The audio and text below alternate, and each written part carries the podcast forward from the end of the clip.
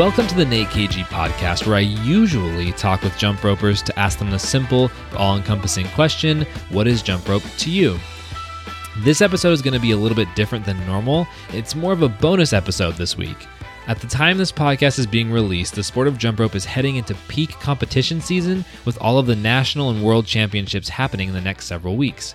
So, I decided to gather some competition tips and advice for all of the competitors out there gearing up for their events. I reached out to this week's interview guest, Mike Fry, and next week's guest, Michelle Fongson, to get some of their thoughts on how to prepare for competition, how to handle a bad run, things to remember during competition, and more. They definitely delivered, and I'm hoping this will serve as a resource for some of you that are competing in the next few weeks. Also, after listening to their responses, I had a few things I wanted to underscore and add, so I'm going to stop by again after we hear from them. This episode is going to be shorter than normal, but I will still have show notes for the main points up at natekg.com. So, without further ado, let's get into these competition tips with Michelle Fongson and Mike Fry. So, jump rope tips for competition or competition tips. Uh, first one is get lots of good rest. Get in bed before 9 p.m., 10 p.m., really, if you can, um, and get a good night's rest. Eat eat some breakfast. I think always starting with something to nourish your body and to fuel your body is, is really important. Um, drink lots of water. I, I usually keep a bottle of water with me that I am constantly refilling throughout the day and making sure that I have a goal for myself that I'm going to drink at least three bottles of water. Um, and when it comes to competition and events, making sure that you obviously know the scene. So knowing where where the warm up area is, knowing where the staging area is, and really getting a good visual on where you're going to be at every moment throughout the day. And same with team events, making sure that you're gaming game planning that during for for your teams and making sure you're keeping track of one another and also supporting one another. Uh, and then last, I think, is having fun. Um, knowing that you're there's always going to be events that are not going to go the way that you want them to, and it's just one event. And and taking the time to sit with that moment and how you're feeling, but then acknowledging it, embracing it, and then letting it go and moving on to the next event. And that's the thing that I think is most important for um, events that don't go the way that you want them to go. And there's always another competition, and there's always another event ahead of you. Um, and then also smile. Always smile and have fun and be there for one another because that's what this sport is all about. Things to remember during competition.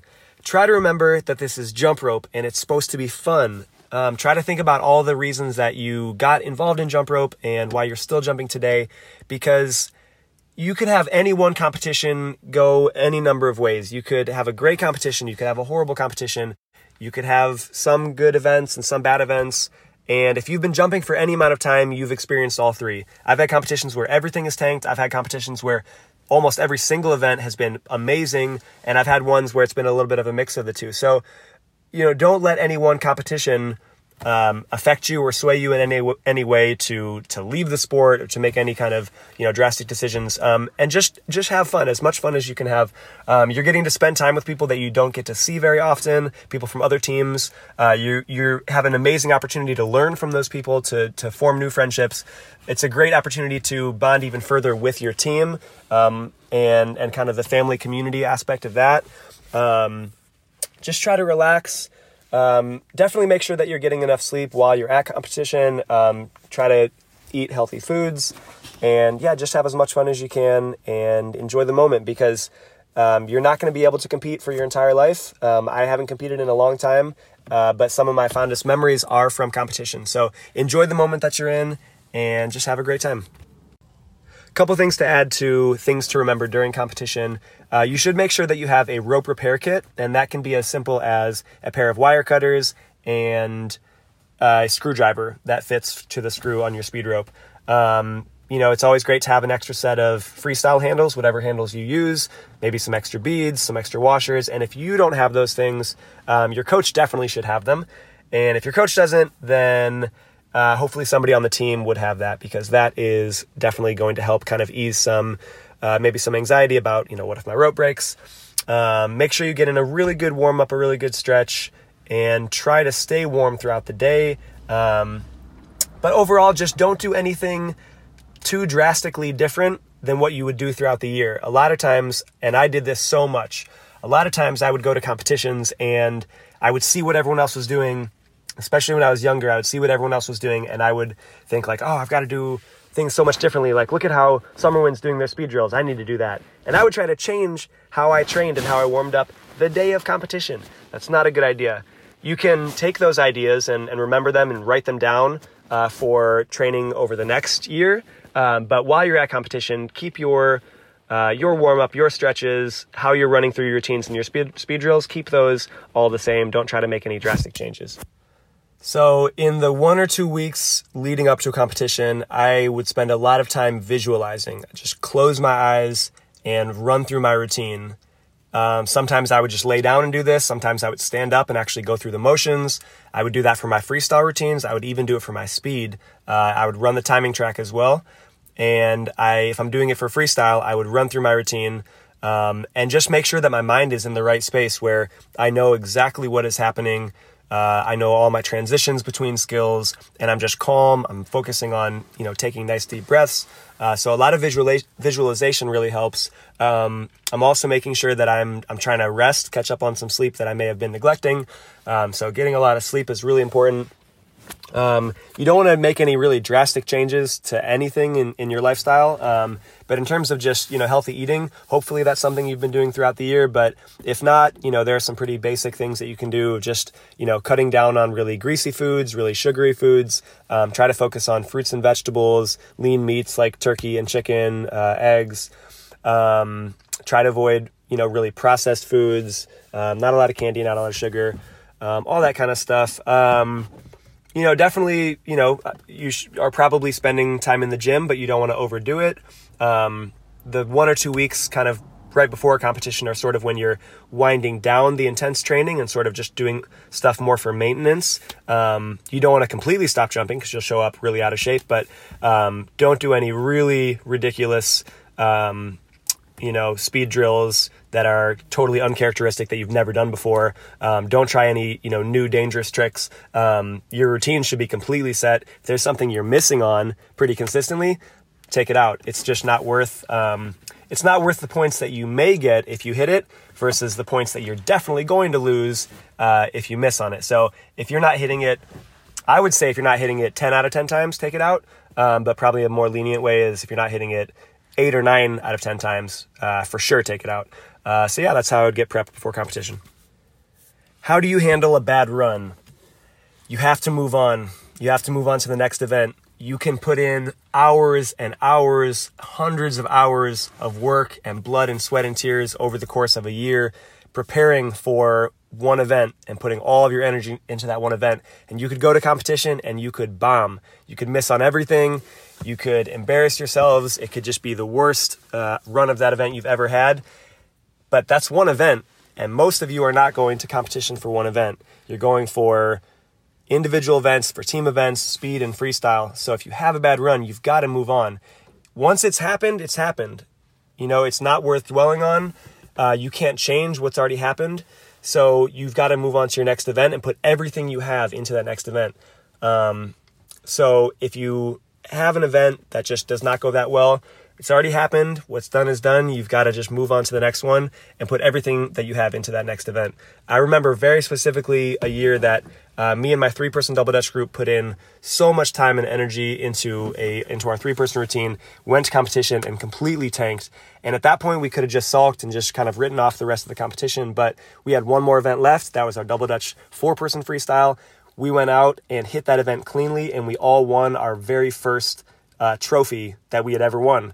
Um, and so, had we just kind of written written it off and said competition's over, why even try?